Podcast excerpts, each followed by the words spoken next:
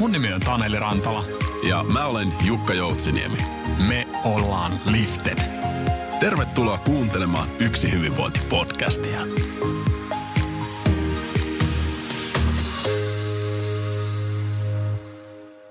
Tervetuloa Yksi hyvinvointi-podcastiin. Mika Rubanovic, otetaanko täältä ylävitoset? No niin, terve, morjes. Aivan loistavaa saada sut tänne. Kuka sä oikeastaan oot, Mika, ja miten, miten susta on tullut tämmöinen tota noin, vaikuttaja Suomesta? Miten sä oot päätynyt tähän? Oikeastaan äh, mä tuossa jo nuorempana kaksikymppisenä perustin valmennuskurssibisneksen hankkeenilla. Mä en ollut itse, mä valmistuin 21-vuotiaana, mutta jo ennen kuin mä valmistuin, niin mä perustin valmennuskurssibisneksen. Ja mä huomasin silloin, että mä oon aika hyvä siinä, että mä esiinnyin yleisö edessä. Se, mikä silloin teki tilanteen hankalaksi, oli se, että osa osallistujista oli mua vanhempi. Mä olin jo valmistumassa ja ne oli vasta pyrkimässä sisään. mä olin joka paikassa nuori, niin jotenkin me jouduin tekemään aika paljon töitä sen eteen. Ensimmäiset niin kuin tuommoinen 10-20 vuotta. Mitä sä itse näkisit, että tämä sun alku tavallaan siivitti sut myyntiin? Mitä sä päädyt myynnin pariin? No ihan, mä joudun konseptoimaan siis sen, että mä lähdin rikkomaan jo silloin disruptoimaan, murtamaan markkinoita. Eli valmennuskurssibisnes oli hyvin hankkeenilla, niin oli oppilaskunnan bisnes ja mä, mä niin kuin kävin itse sen kurssin ja mä ajattelin, että ei hitto, että tuossa on niin kuin, että monopoli, että kyllä tuohon toinen firma tarvitaan rinnalle, joka kisaa sen. Mä en tullut hirveän suosituksi tietenkään sen takia, koska niillä rahoillahan käytiin sitten ryyppäämässä oppilaskunta hyödynsi ne valmennuskurssi bisneksen rahat ihan muuhun. Ja mä vein sitten siitä aika ison osan, että mun valmennuskursseista pääsi melkein 80 prosenttia sisään. Ja sitten mä kehitin semmoisen uuden konseptin, että sä saat rahat takaisin, jos sä pääset sisään. Mulla oli aamupäiväkurssi, joka oli kiinteähintainen iltapäiväkurssi, jossa sai rahat takaisin, mutta se iltapäiväkurssi maksoi viisi kertaa enemmän. Ja kun sieltä pääsi 80 prosenttia sisään, niin mä tein aika hyvät fyrkat siinä. Mä olin nuori kaveri, mä jaksoin vetää neljä tuntia aamupäivällä, kävi himassa, söin ja meni uudestaan. Ja aamupäivällä sitten iltapäivä meni uudestaan vetää neljä tuntia. Aika, aika kova meininki oli jo silloin ja taitaa olla edelleen, että mitä sä, mitä sä luulet, että miten tää, mitä sä oot onnistunut pitämään tuossa hyvän drivin päällä?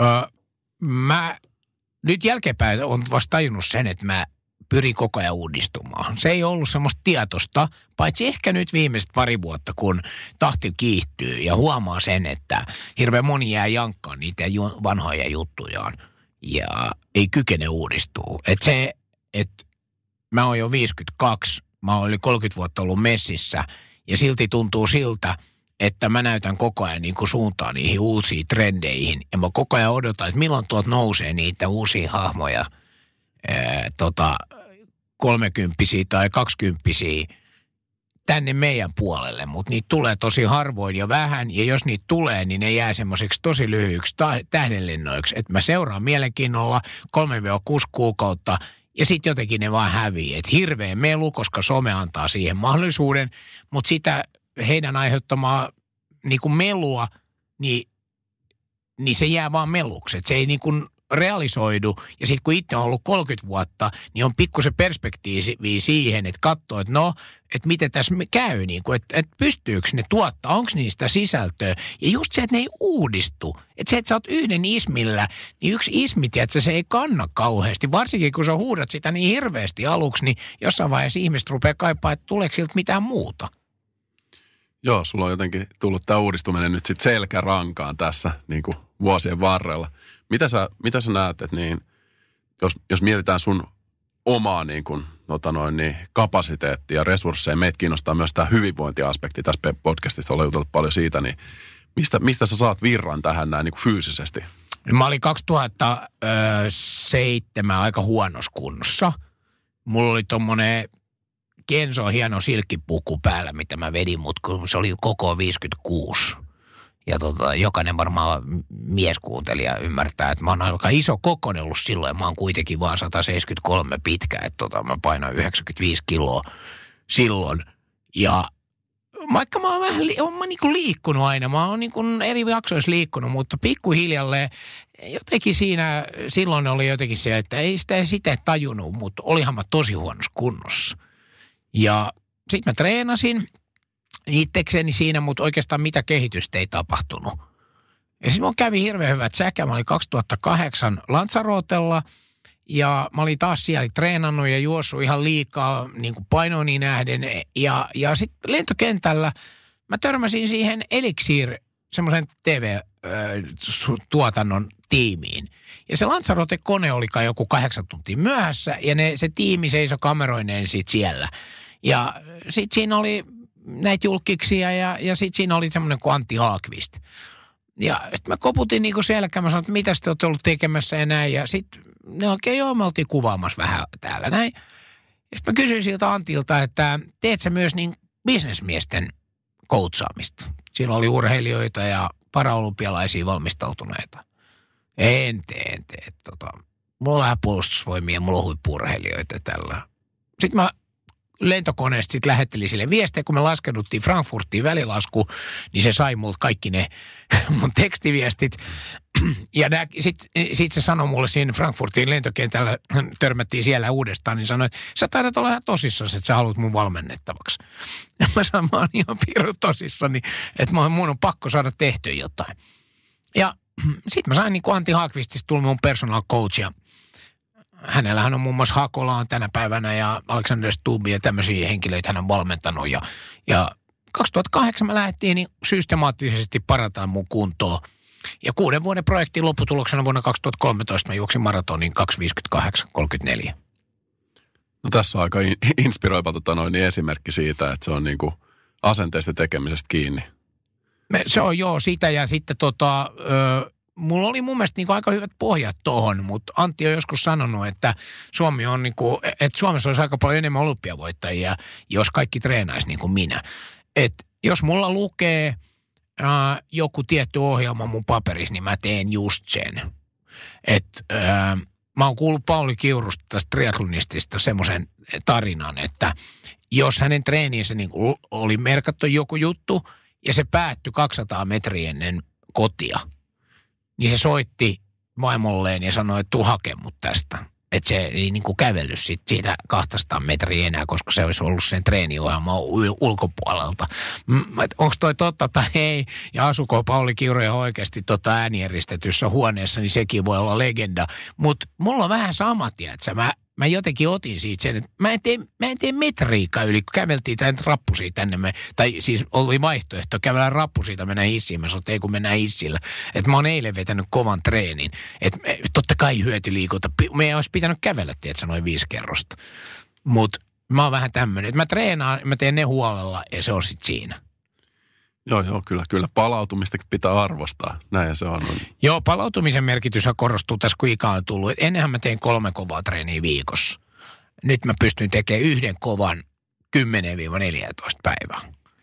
Silti mun ajat ei ole ihan hirveästi tippunut. Toki en mä nyt alle kolme tuntia enää pääsis. Mutta se, että äh, suurin merkitys on sillä palautumisen äh, ja sitten laadukas treeni. Siis kun sä teet, niin laadukkaasti teet. Joo.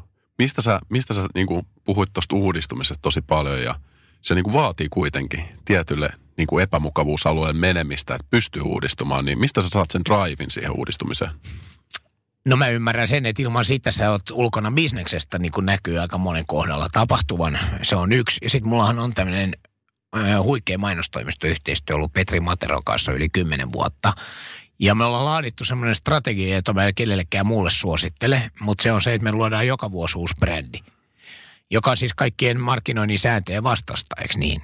En mä neuvoisi kenellekään, tee niin. Mutta käytännössä, jos sä mietit vaikka, mennään taaksepäin, mulla on 2015 ostovallankumous, 2018 myyntikapina, 2019 stop-myynti ja 2020 tänä vuonna modernin johtajan käsikirja Älä ole pomo-konsepti. Aina uusi väri, ostovalkomus keltainen, myyntikapina vihreä, stop oranssi ja nyt lohenpunainen.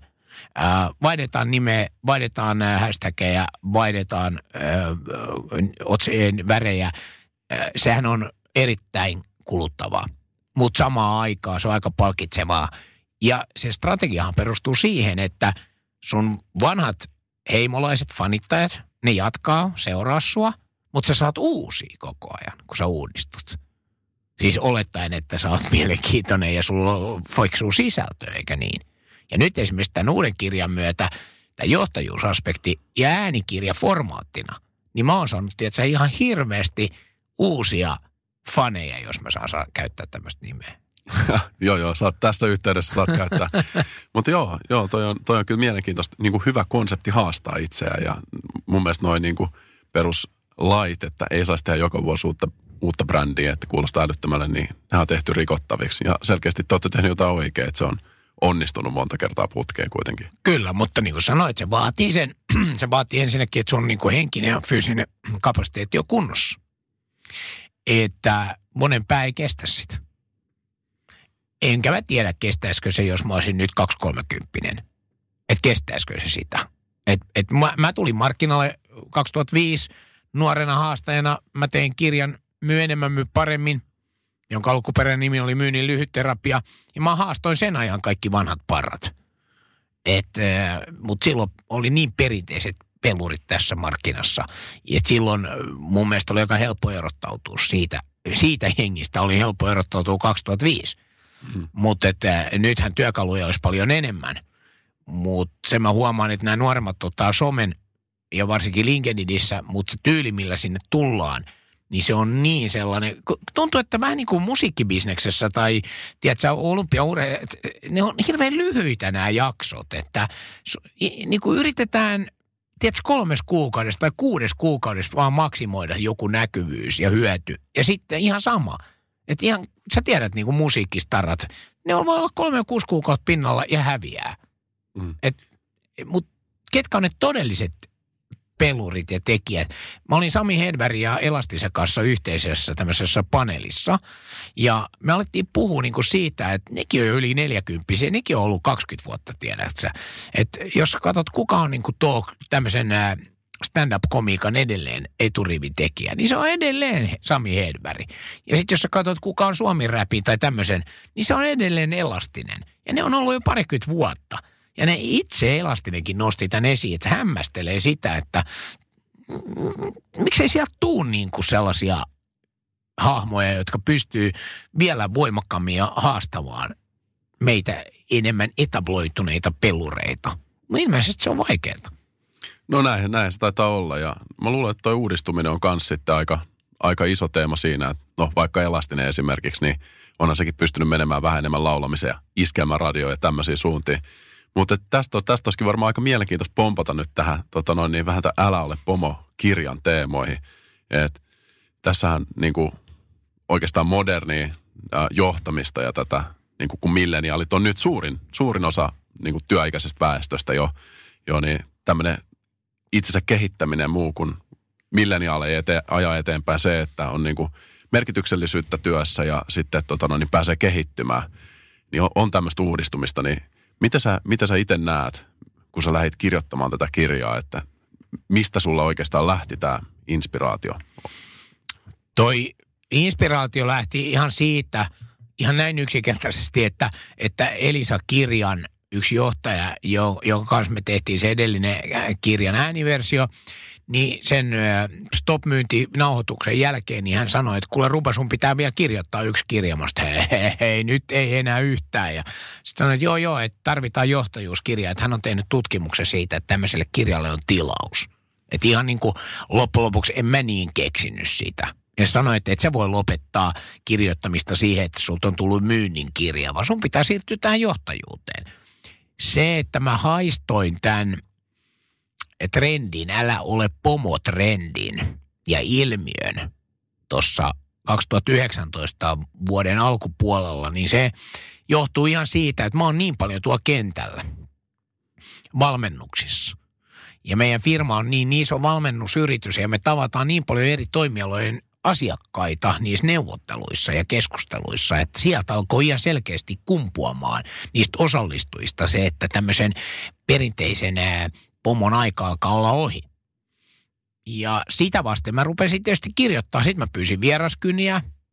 Mulla on huippuvieraskynät. Anni Lintula A-lehdistä kirjoittaa tuossa Z-sukupolvesta. Tomi Hilvo kirjoittaa milleniaaleista. Eli mulla on niin iso tiimi, hyvä tiimi tekemässä. Ja, mutta tämä kirjahan ei kerro pelkästään niin kuin milleniaaleista tai Z-sukupolvesta Et, ja sitä paitsi niistä on ehkä omat kirjat vielä, jotka keskittyy vaan niihin. Tämä kirjahan on, kertoo isosti tästä ilmiöstä ja siitä muutoksesta riippumatta ikäluokasta. Niin se joudut tarkastelee, jos sä oot johtaja, sun oma käyttäytymistäsi. Ja samalla lailla, jos sä oot johdettava, niin sä miettiä sun oma rooliisi ja mihin sä haluat mennä. Ja samaan aikaan tässä vielä rinnalla kulkee tämä keskustelu itseohjautuvista organisaatioista – ja niihin mä suhtaudun sanallisesti kriittisesti tuossa kirjassa ja, ja ihan syystä. Kyllä. Haluaisitko avata, tässä on mun mielestä yksi hyvä, hyvä kattoteema on tämä sun Ruban kolmio, joka liittyy tähän näin ihminen, teknologia ja asiakkaat. Mistä se ajattelu kertoo? No siis äh, me lähdettiin siitä, että jos johtaminen on siellä keskiössä, niin mistä ne palikat muodostuu? Niin siellä me nostettiin ehdottomasti se asiakas ja sitten tämä ihminen on ehkä jopa tärkein tässä. Se kirja viimeinen lukuhan on se. Mutta se teknologia on aikaisemmin ehkä puuttunut vähän tässä. Että se teknologia, tarvii tänä päivänä esimiehenä johtajana ymmärtää myös sen teknologian, että sinulla pitää olla välineet kunnossa, että sä pystyt modernisti johtamaan – ja sitten kun aika on kortilla, niin jos ei sulla ole riittävää teknologiaa, niin se ei onnistu. Sama myös ne johdettavat, jotta ne voi olla enemmän itseohjautuvia, joko tiiminä tai yksilöinä, niin nekin tarvii siihen teknologian. Ja sitten mä esittelen erilaisia teknologisia malleja tuossa kirjassa, että ihan yrityksen tasolla, mitä sun pitäisi järjestää sun teknologiatyyliin Apple, Tesla, Adidas – ja, ja sitten taas myös, miten yksilötasolla esimerkiksi myyjillä pitäisi olla tällaiset omat dashboardit, josta ne voisi reaaliaikaisesti seurata omaa tekemistään ja 360 järjestelmää, millä seurataan sen asiakkuuden kehittymistä. Eli nämä kaikki muodostaa teknologia, asiakas ja sitten viime kädessä se ihminen, ne muodostaa sen kolmion, johtajuuskolmion. Ja jos se, sulla ei ole nämä hanskassa, että se sanotaan, että sä oot hyvä ihmisten kanssa, mutta se on, niin kuin teknologia ei ole sun juttu, sulla tulee vaikeuksia kuitenkin. Tai jos sä oot niin kuin hyvä ihmisten kanssa ja sulla on hyvä teknologia, mutta sä et ole niin kuin kotona asiakkaiden kanssa. Sut, sut pitää olla tämä harmonia tässä tämän kaikki kolmion osioiden kanssa. Ja mä luulen, että se on aika haastava hei rooli tänä päivänä kelle tahansa. Näinhän se on. Se vaatii just sitä kykyä uudistua ja haastaa itteensä.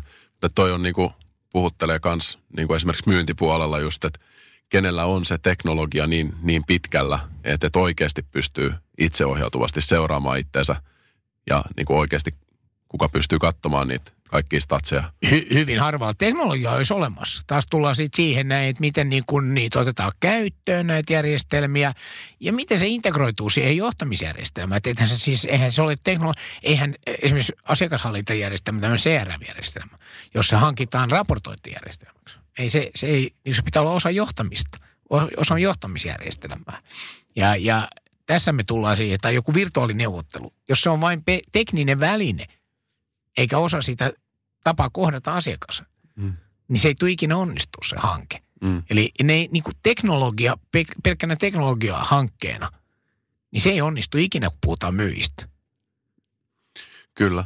Tuleeko sulle mieleen mitään, mitään niin kuin sua itseäsi inspiroivaa tämmöistä organisaatio, jossa on tuotu niin kuin, nimenomaan niin kuin vähän kirjaoppien mukaisesti täällä niin kuin, otettu tätä kolmioon haltuun ja pystytty muuttamaan sitä se yrityksen niin kuin, niin kuin koko liiketoimintaa no, paremmalla johtamisella? No tota OP on meidän iso asiakas ja siellähän tehdään tätä muutostyötä isosti tähän itseohjautuvaan organisaatiomalliin ja siellä on teknologiaa tosi paljon. Ylipäätänsä pankkitoimialalla on valtavasti panostettu teknologiaan järjestelmiin.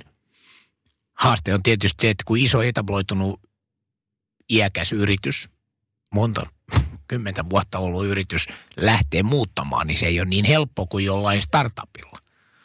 Ja niin kuin mä kirjoitan tuossa kirjasta aina esimerkkejä siitä, niin sitten taas vaikka yritys olisi ketterä, vai sanotaan vaikka startup olisi ketterä ja pystyisi toimimaan niin kuin tuon kirjan oppien mukaan, niin asiakkaat ei välttämättä ole kaikki.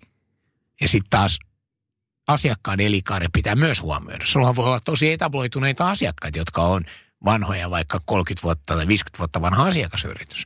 Ja se ei välttämättä pysty, toi sun startup-gene ei toimi sellaisenaan sinne.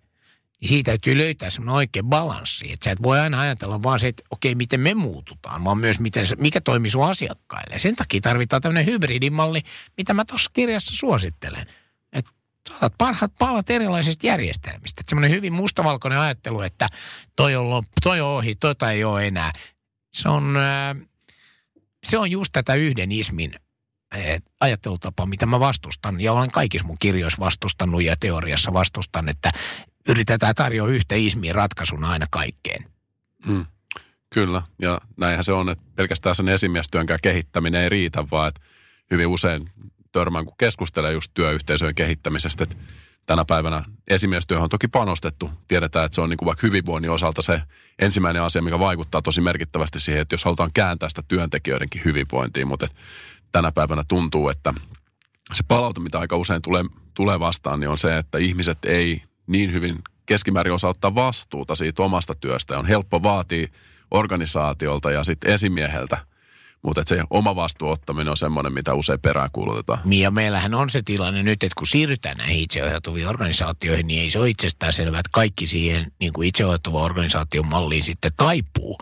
Eli, eli sekin täytyy muistaa, me tarjotaan tuossa kirjassa kolmiportaisesti johtamismalliin ratkaisuksi siihen, koska on eri asia puhua tiimin itseohjautuvuudesta kuin yksilön itseohjautuvuudesta. Tiimi voi periaatteessa, niin kuin tiimi voi olla sitä, mutta ne yksilöt voi kipuilla siellä tosi paljon. Ja semmoinen ihminen, joka on ollut aikaisemmin tosi hyvä siinä vaikka hierarkisessa organisaatiomallissa ja viihtynyt siinä, hänelle voi olla tuskaista toimia tässä itseohjautuvassa. Ja päinvastoin. Eli sen takia niin sä et voi enää jo, sä et voi niin kuin johtaa niin, että okei, nyt me tehdään itseohjautuva organisaatiomalli tänne, alkakaa itseohjautua se tarvii tosi paljon henkilökohtaista sparrausta. Ja nyt sitten kun esimiehillä hän ei välttämättä ole kyvykkyyttä tukea tämän tyyppistä tekemistä. Jos mä oon aikaisemmin johtanut hyvin hierarkista organisaatioa, yhtäkkiä mulla on itseohjautuva organisaatio ja me antaa ihan eri lailla tukea tietyille toimijoille, varsinkin semmoisille toimijoille, jotka ei aikaisemmassa mallissa tarvinnut mitään tukea. Tuossa voi aika isoja haasteita kyllä ja käymme nähdä, että johto vaihtuu, mutta niin vaihtuu tekijätkin. Ihan totta, tämä vaihtuvuus on kyllä aika selkeästi niin kuin kasvussa ja niin kuin iso, iso teema, että, että milleniaaleille on oikeasti aika vaikeaa myös lyö, löytää nyt sitä niin kuin merkityksellisyyttä ja sitten semmoisia niin kuin yrityksen sisällä niin kuin kasvumahdollisuuksia kanssa, mitkä pitää heitä, heitä sitten sisällä. Varsinkin jos johtaminen on kunnossa, ollaan... koska se johtaminen on kuitenkin se tärkeä asia, mikä pitää. Kyllä, osaat oikein. Me ollaan nyt tosi semmoisessa transformaatiovaiheessa, että ei, ei kellään ole tässä mitään viisaste, siis niin kuin lopullista ratkaisua, että näin on, tämä on oikea ja tämä on väärä me eletään tosiaan jännässä paikassa nyt selvästi, mutta täällä niin kuin kyti on tuolla, nyt, nyt se on niin kuin päällä. Me nähdään se, että nyt se on päällä se. Ja mä, mä tapasin Vierumäellä Erkka Westerlundin viime viikolla, jääkiekkovalmentaja Erkka Westerlundin myös professoriksi titelerattu, niin hänen kanssa juteltiin, niin kyllä hänkin totesi, että tämä ihmisten johtamisasia, niin nyt se vyöryy että onhan hänenkin puhunut siitä jo pitkään, mutta se tapa, en mä tiedä siis, olisiko tämä vähän hölmöydessä sanoa, mutta tämä hashtag MeToo käynnisti jonkinlaisen sellaisen, vaikka se on ihan eri asiasta, mutta jotenkin sen jälkeen se tapa, avoimuus ja se tapa, miten epäkohtia uskalletaan tuoda esiin, niin se käynnisti jotenkin yritysmaailmassa myös sitten tällaisen – hashtag älä ole pomo-ilmiön. Että älä, et sä et niin voi enää pomotella. Tai se, se on hirveän epämuodikasta. Joo, kyllä se on ihan selkeä, aika, aika hyvin esillä, niin kuin uutisissa muualla. Puhuttiin ennen just tätä, kahvilla oltiin tässä ennen podcastia ja puhuttiin just, että esimerkiksi miten sunkin LinkedInissä nostamat keskustelut näihin niin kuin johtamisen väärinkäytöksiin liittyen, niin on niin kuin ottanut, ottanut tuulta alle aika isosti, että – tietää, että ei semmoista niin tässä maailmassa, missä tieto kulkee tosi nopeasti ja niin kuin nopeasti muuttuu tämä johtamisen tapa, niin ei, ei ole varaa. Ja, ja se osoittaa, kun saatiin että 200 000 näyttöä postauksille, niin sehän osoittaa myös sen, että se koskettaa ihmisiä. Että siellä on alla niin kuin tosi paljon kommentteja, näkee melkein, tiedätkö, 500 kommenttia ja 2000 reaktio tuommoisen postauksen, niin siellä kytee, siellä ihmisillä on tarve, niin kuin, ne ei halua hyväksyä enää sitä. Ne on hyväksynyt liian pitkään tavallaan huonoa käytöstä. Ja ne ei, on se sitten luisteluvalmentaja tai on se sitten yritysjohtaja, niin ei, ei siis urheiluseura tai, tai yritys tai mikään muukaan organisaatio, niin se, se ei enää ole niin kuin suojassa tästä muutoksesta. Ja se, mikä leimautti, se, leimahti se keskustelu, kun mä myös otin puolustusvoimat siihen mukaan, niin nyt sitten kaikki reserviupseerit hyökkäs mun kimppuun siellä. Mutta toisaalta se tapa, miten he hyökkäsivät minua kohtaan, oli muuten aika lailla mielenkiintoinen. Siinäkin oli sitä vanhaa maailmaa, että et, et he itse niinku, mun mielestä siinä niinku paljastivat juuri sen ongelman, se tapa, miten he hyökkäsivät. Hyvä tämmöinen rakentava keskustelu aina tervetullutta, mutta se tapa, miten minua kohtaan hyökättiin jopa ihan vihan puheella, se on juuri sitä älä ole pomo ilmiötä. Ja just kun he puolustivat puolustusvoimia niin aggressiivisilla sanakäänteillä, niin sehän on juuri se, mikä niitä nuoria ää, estää menemästä sinne armeijaan, kun joka kolmas ei edes astu, ää, astu palvelukseen ja sitten vielä keskeyttänyt niitä on 15 prosenttia niistä sisään astuneista. Niin se vähän oli niin kuin, mun mielestä siinä oli paradoksaalista se tapa, miten he keskustelivat siitä, on juuri se ongelma. Joo, kyllä ehkä, ehkä sielläkin vaaditaan vähän muutoksia tähän johtamiskulttuuriin. Tota, mitä sä itse näkisit? Itsensä johtaminen on iso teema ja tässä puhutaan tässä kirjassa myös itsensä johtamisesta, niin mitä sä näkisit, että se tulee, niin kuin, minkälaista roolia se tulee seuraavina vuosina? Sitä ehkä voidaan puhua tästä vuosikymmenestä, nyt kun ollaan lähetty 2020-luvulle. Niin. Se on seuraava megatrendi ihan se isket ihan ytimeen, että et, et, totta kai niin kun edelleen se, että yritystähän pitää tukea siinä, mutta yhä enemmän ihmisten täytyy myös jollain lailla ottaa se oma elämänsä haltuun. Ja varmaan siihen siihen täytyy keskittyä ihmisen itse ja myös sitten työnantajien. Että mit, millä keinoin ihminen, koska nyt puhutaan niin paljon masennuksesta ja puhutaan erilaisista asioista, että tavallaan varmistetaan niin se, että et, et, puhutaan, masennuksesta puhutaan merkityksellisyydestä, että se, se puuttuu. Ja meillä on vaativa, se puhutaan aika paljon milleniaaleista, mutta siellä on se zeta, vielä Kyllä. nuoremmat, jotka on vielä vaativampia tämän työelämän suhteen. Ja siellä itse asiassa nämä ongelmatkin tuntuu olevan isompia. Niin kyllä itse asiassa johtaminen korostuu. Mä oon yrittänyt ymmärtää, mistä tämä johtuu, että joka toinen yliopisto-opiskelija niin on masentunut, kun nehän on päässyt sinne kuitenkin sisään, pitäisi olla onnellinen. Mä olin itse ainakin onnellisimmilla, niin kun mä pääsin kauppakorkeeseen sisään muistan sen hetken, kun mä näin nimeni siellä listalla, niin tota, oli aika iso onnen päivä.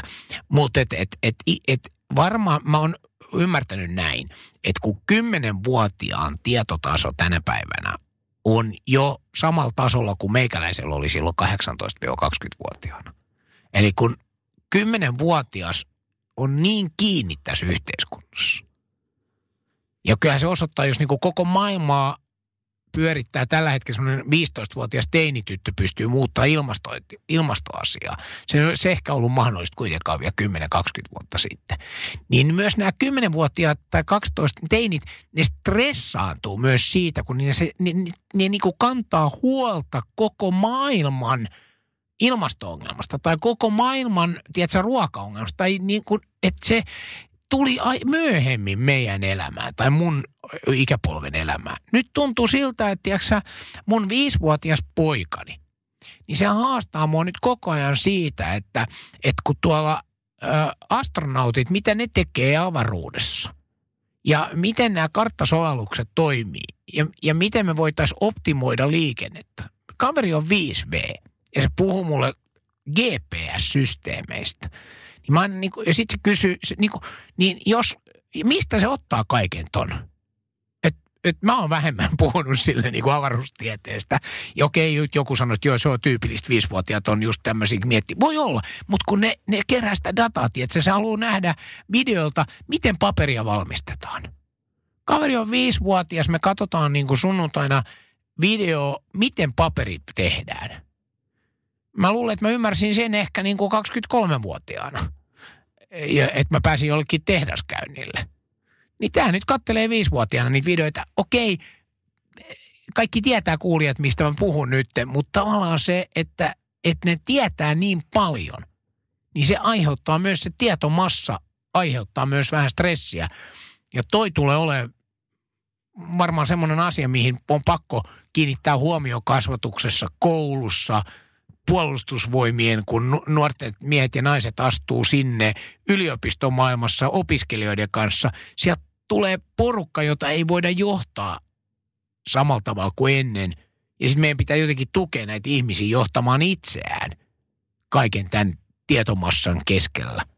Tämä on vähän filosofinen kysymys. Mulla ei ole ratkaisu siihen, mutta mm. mä seuraan hyvin läheltä sitä muutosta ja sen muutoksen nopeutta.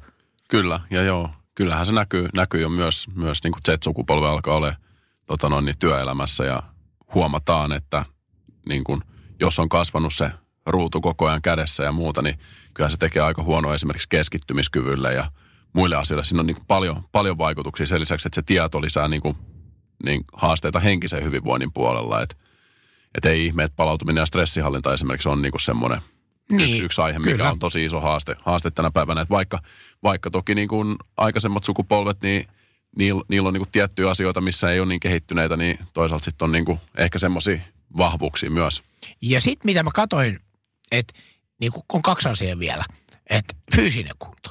Jos katsotaan poikia, jotka menee 18-vuotiaiden keskimäärin armeijaan, niin sieltä on tiputtu, tiedätkö, Cooper-tulokset 12 minuuttia. Se on tippunut 2400 keskiarvo. Se tarkoittaa sitä, että meillä on paljon ikäluokassa poikia tai tyttöjä, mutta lähinnä poikiin, ne tulokset on sieltä, vertailutulokset 70-luvulta, niin tiedätkö, siellä on kaksi tonnia juoksee, kuusi minuuttia per kilsa. Ja sinä ja minä voidaan melkein, ei nyt kävellä sitä, mutta melkein.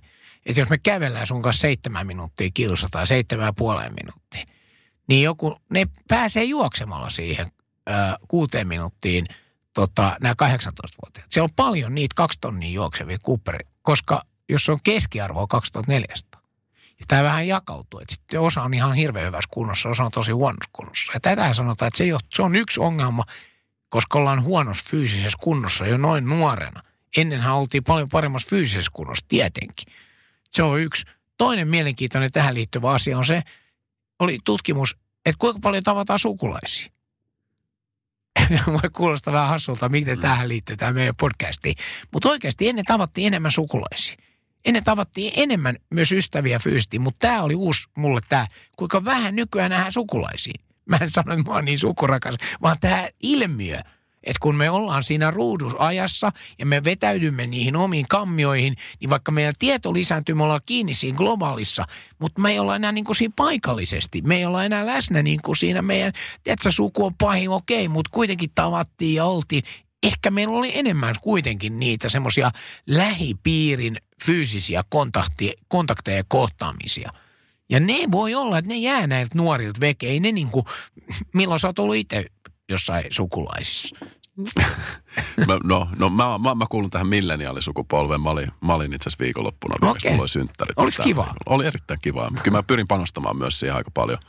Että et se on mulle, mulle tosi tärkeä asia. Mutta et, kyllä, kyllä niin kuin hyvä asia myös niin kuin johtamisessa. Niin kuin sillä, siinä mielessä mennä syvälle ja ymmärtää sitä niin kuin tulevaa sukupolvea myös milleniaalien jälkeen. Et, ehdottomasti tosi tärkeää. Tässä on vielä yksi näkökulma, että miten milleniaalit johtaa muita. Kato, kun meillä on uusi ilmiö vielä, mistä me ei ole vielä puhuttu.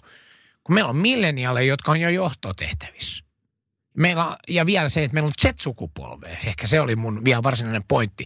Meillä on siis 20-25-vuotiaat, jotka on maajohtajia tai jotain muuta. Mä tapasin tämmöisen startupin, joka on maajohtajana, kansainvälinen firma. 25-vuotias nainen, todella älykäs, heitti hyvä juttu ja hän johtaa se. Hänellä on johdettava ihmisiä, jotka on monikäsi. Ää, me ollaan ihan uusien asioiden esillä. Se, se ei olisi oikeasti ollut mun nuoruudessa mitenkään ihan oikein. Se ei ollut se teoriassa mahdollista, että 25-vuotias johtaa 50. Mm. Tästä voisi ehkä ottaa hyvä, hyvä aasen silloin toi mun mielestä yksi hyvä anti tässä, tässä kirjassa, tämä kolmiportainen johtamismalli. Niin haluaisitko avata sitä? No se liittyy tähän mistä puhuttiin jo, että puhuttiin itseohjautuista organisaatioista, että siellä saattaa olla erilaisia tekijöitä, mutta vaikka sä et olisi tehnyt sitä, sen kyseistä organisaation muutosta, niin meidän pitää ymmärtää, että sä et voi valmentaa kaikki samalla tavalla. Suomessa kiitos jääkiekkovalmentajien, jos saa sanoa, ne on tosi arvostettuja. Mä arvostan molempia, joihin referoin myös tuossa kirjassa, eli Jalonen ja Westerlund, niin meillä on vallalla semmoinen käsitys, että valmentava johtaminen toimii kaikille – ja se on huikea iso trendi tällä hetkellä kanssa. Se, se on, mutta me ei saada parhaita tuloksia sillä. Eli valmentava johtaminen leadership toimii tässä kolmiportaisessa mallissa, mitä mä oon kuvannut tuossa, niin sille keskitasolle. Se on se coachaava tapa johtaa. Erittäin hyvä malli, toimii, mutta se ei toimi kaikille. Ja nyt kun se lanseerataan organisaatioon niin, että nyt me siirrytään tähän valmentavaan johtamiseen ja coachaavaan malliin, me valmennetaan kaikki esimiehet siihen, niin me huomataankin jostain hetken päästä, että me ei saada jostain syystä tuloksia toivottuja tuloksia. Ja nyt se johtuu siitä, että tämä ylin taso, jota me kutsutaan taso kolme, niin niille se coachaava johtamismalli ei ole relevantti, se ei kiinnostava. Se on itse asiassa liian niin kuin huolenpitävä, se on jopa tämmöinen hiilostava ää, niin kuin, ää, hengität minun niskaani kokemus. Ja sitten taas tälle ykköstasolle joka kaipaa tämmöistä enemmän vierihoitoa, niin se on liian harvakseltaan olevaa. Se on liian etäistä. He tarvitsevat taas ihan, niin kuin me kutsutaan, employeeship vierihoitoa. Eli meillä on siis management, leadership ja employeeship. Meillä on nämä kolme tasoa. Kolmas taso tarvii managementtia, keskitaso sitä coachavaa leadershipia ja sitten tämä taso yksi kaipaa vierihoitoa eli employeeshipia. Joo, tämä oli mun mielestä hyvin, hyvin jaoteltu ja semmoinen, mitä ei, ei välttämättä tule mietitty. Että jälleen kerran tullaan tähän, että pitää, pitää ymmärtää, ymmärtää, että mikä se tarve on siellä. Ja sulla on myös se, että se liittyy ajankäyttöön sitten, että kun johtajat kuitenkin, niin kuin tuossa kirjassakin osoitetaan, niillä olisi motivaatio johtaa, niillä on osaamista, mutta mitä niiltä puuttuu? Aika. Että vain 19 prosenttia vastaajista sanoo, että niillä on riittävästi aikaa siihen, mitä niiltä odotetaan. Meillä on siis ongelma. No mistä saat lisää aikaa? No siitä, että organisaatioista tulee enemmän itseohjautuvia. No hyvä. Sitten kun ihmiset ne on itseohjautuvia, niin sulle vapautus aikaa. Mitä sä teet? Jos sä vedät valmentavaa coachaamista, sada, saat heimojohtaja ja sitten teet sadalle e, itseohjautuvalle ihmiselle, jotka on jakautunut tämmöisiin kymmenen hengen soluihin, niin sä alat rupeaa tekemään tota, pelkästään valmentavaa johtamista. Sä tapat itsesi. Se ei onnistu sun on pakko jakaa se jengi niin, että jotkut, jotkut sä jätät rauhaa enemmän, joitakin sä koutsa, oot niin kuin lähempänä ja sitten valmentavaa johtamista tarjoat sille keskiporukalle. Ja jos sä teet tätä, sulta loppuu aika. Mähän törmään tähän jatkuvasti ja me mennään esittelemään tämä malli ja kaikki kiinnostuu siitä, koska kaikki tai kipuilee sen kanssa, että kun mä vedän kaikille kaikki tätä samaa, se ei tule toivottuja tuloksia, ja tiedätkö, mitä, mitä tapahtuu tämmöisessä valmennustilanteessa? Meillä on vaikka kymmenen hengen porukka, jossa on näitä kolme eri tason tekijöitä. Mitä tapahtuu? Kolmas taso, joka niin kuin se kokee, että miksi, miksi mä istun täällä. Mä ymmärrän jo kaiken. Mä tiedän jopa paremmin kuin tuo esimies. Toi ei pysty antaa mulle mitä. Mä oon ihan turhaa tässä. Ykköstaso. Tää on liian vaikeeta. Tää on liian etäistä. Mä tarvisin niitä niin kuin vierihoitoa. Mä tarvisin ton esimiehen ihan tuohon mun työpisteelleni tai mukaan tapaamisiin tai jotain vastaavaa. Ja sitten vielä kun tästä coachaavasta, anteeksi, valmentavasta johtamisesta, niin osa tapahtuu vielä etänä nykyään tietenkin, eli Teamsin tai jonkun muun työkalun kautta. Ja sitten voidaan puikottaa, että mä oon hoitanut homma. E, ja, ja sitten taas tällä tasolla yksi, joka kaipasi vierihoitoa, niin siitä tunnin Teamsista ei ollut mitään hyötyä. Et, et, sun pitää rohkaistua esimiehenä jakamaan se porukka vähintään kolmeen. Ja meillä on organisaatio, jotka on tehnyt jopa neljää. Mä en halunnut mennä liian detskuihin tuossa kirjassa. Periaatteessa, jos ei sulla ole tällä hetkellä mitään jakoa, niin kolmekin on jo. Kaksikin voisi auttaa sua aikataulullisesti. Hmm. Sulla oli kova asiantuntijatiimi mukana kirjoittaa tätä kirjaa, niin – mitä sä näkisit tässä niin kuin kirjan kirjoittamisprosessissa? Sä oot nyt tehnyt jo kymmenen kirjaa, että sä alat ole aika, aika niin kuin rutinoitunut ammattilainen kirjan kirjoittamisessa. Niin mikä oli sulle semmoinen niin kuin paras oppi tässä, tässä niin kuin kyseisen kirjan prosessissa? Se, että esilukijat pitää ottaa aikaisemmin mukaan siihen prosessiin. Nyt mulla oli, mä otin esilukijat aika myöhään mukaan. Ja siitä sieltä tuli tosi rankkaa palautetta – ja, ja muun muassa Katja Rasi, joka on huipputyyppi, veti, se, sieltä tuli niin rankkaa palautetta, että esimerkiksi siinä oli, muistan, että oltiinko jo Word liuskan sivulla 60, kun hänen kommentti, kommenttina luki, että nyt tajuan vasta tämän kirjan idean. Mä olin silleen, että okei, okay, tämähän ei voi olla näin sit kun kirja menee painoon, että lukija ymmärtää vasta sivulla niin kuin 90 tai 100, että et mistä kirjasta on kysymys. Eli viesti häneltä oli se, että tämä pitää tuoda kirjan alkuun. Eli mullahan kävi niin, että mä joudun vielä lokakuussa 2019 niin heittää täysin uusiksi tuon aineiston. Mä ajattelin, että jos mä otan esilukijat vähän aikaisemmin mukaan tällä kertaa, niin jos ne olisi jo siinä prosessissa heti alusta mukana, niin ehkä me ei tarvitse tehdä semmoista niin kuin jättiläismäitä muljutusta siinä vaiheessa, kun meillä on omasta mielestä valmis kirja, koska se on ihan hirveä duuni. Mulla oli semmoinen viikon jakso, missä mä nukuin keskimäärin 2-3 tuntia yössä. Ihan vaan sen takia, että se on niin valtava se palapeli Mä oon verrannut sitten tuommoiseen säveltäjään, vaikka mä en musiikki-ihminen ole, mutta mä oon ymmärtänyt, että heillä on myös se, että silloin kun prosessi on luovimmillaan, niin siinä on vaikea mennä nukkumaan, kun sulla on niin kuin teet vaikka sinfoniaa tai jotain.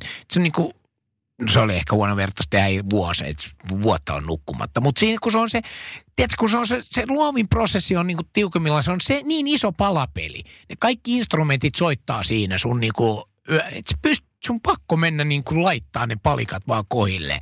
Ja sitten sen vääntämisen jälkeen, niin sitten se niin kuin pakman pam. Ja kukaan muu ei voi tehdä sitä, kun se, jolla on ollut kaikki langat käsissä. Koska, koska se, sä, sä, tiedät sen, että et mi, mikä niin kuin kappale. Tiedätkö, kun sulla on sivulla 124 on joku yksi kappale, joka sun pitää löytää, jonka sä siirrät muualle. Ja niin kuin se, se on ihan mieletön. Joku tulee siihen höpöttää sun niin kuin, jostain, äh, mitä sä haluat syödä illalla, niin sä oot silleen, että ei pysty puhua. Että kukaan ei voi tulla häiritseä sua siinä prosessissa. Sen takia kaikki aamuyöt ja yön hiljaiset tunnit on käytettävä, koska silloin sulla ei ole muita häiriöitä. Että siinä oli semmoinen rehellinen luolatila päällä. No voi, se, voi mä, mä en ole kuullut tuota termiä, mutta Joo. semmoinen, näytin varmaan myös semmoiselta luolamieheltä siinä vaiheessa. Joo. No loistavaa, loistavaa.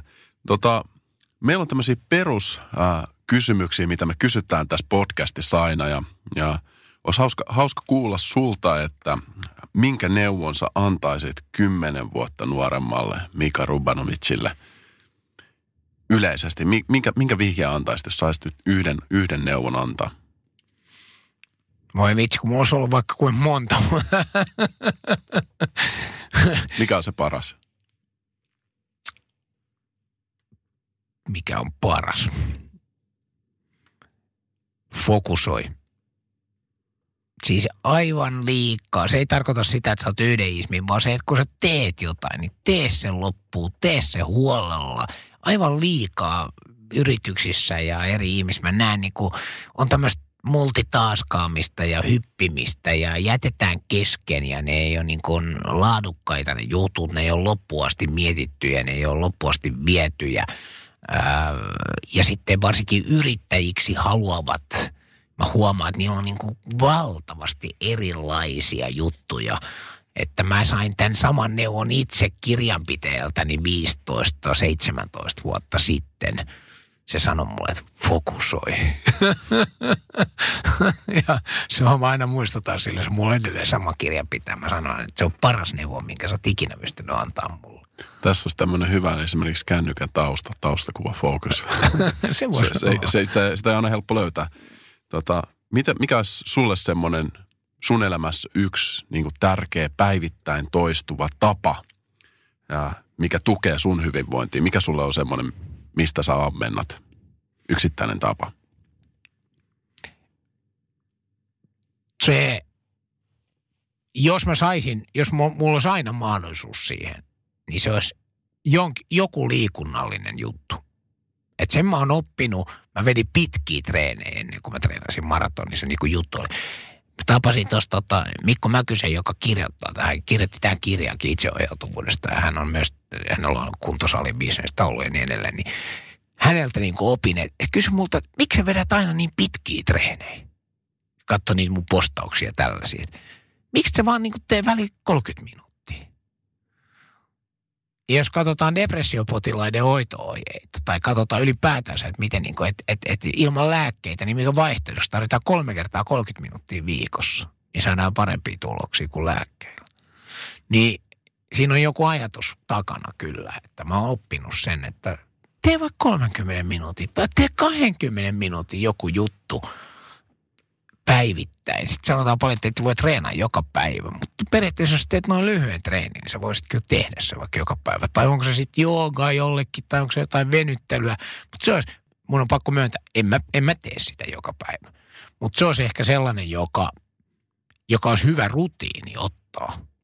Mä ajattelin loppujen lopuksi näin, jos mietit, että sä tekisit kuusi kertaa 30 minuuttia. Sitten kolme tuntia viikossa.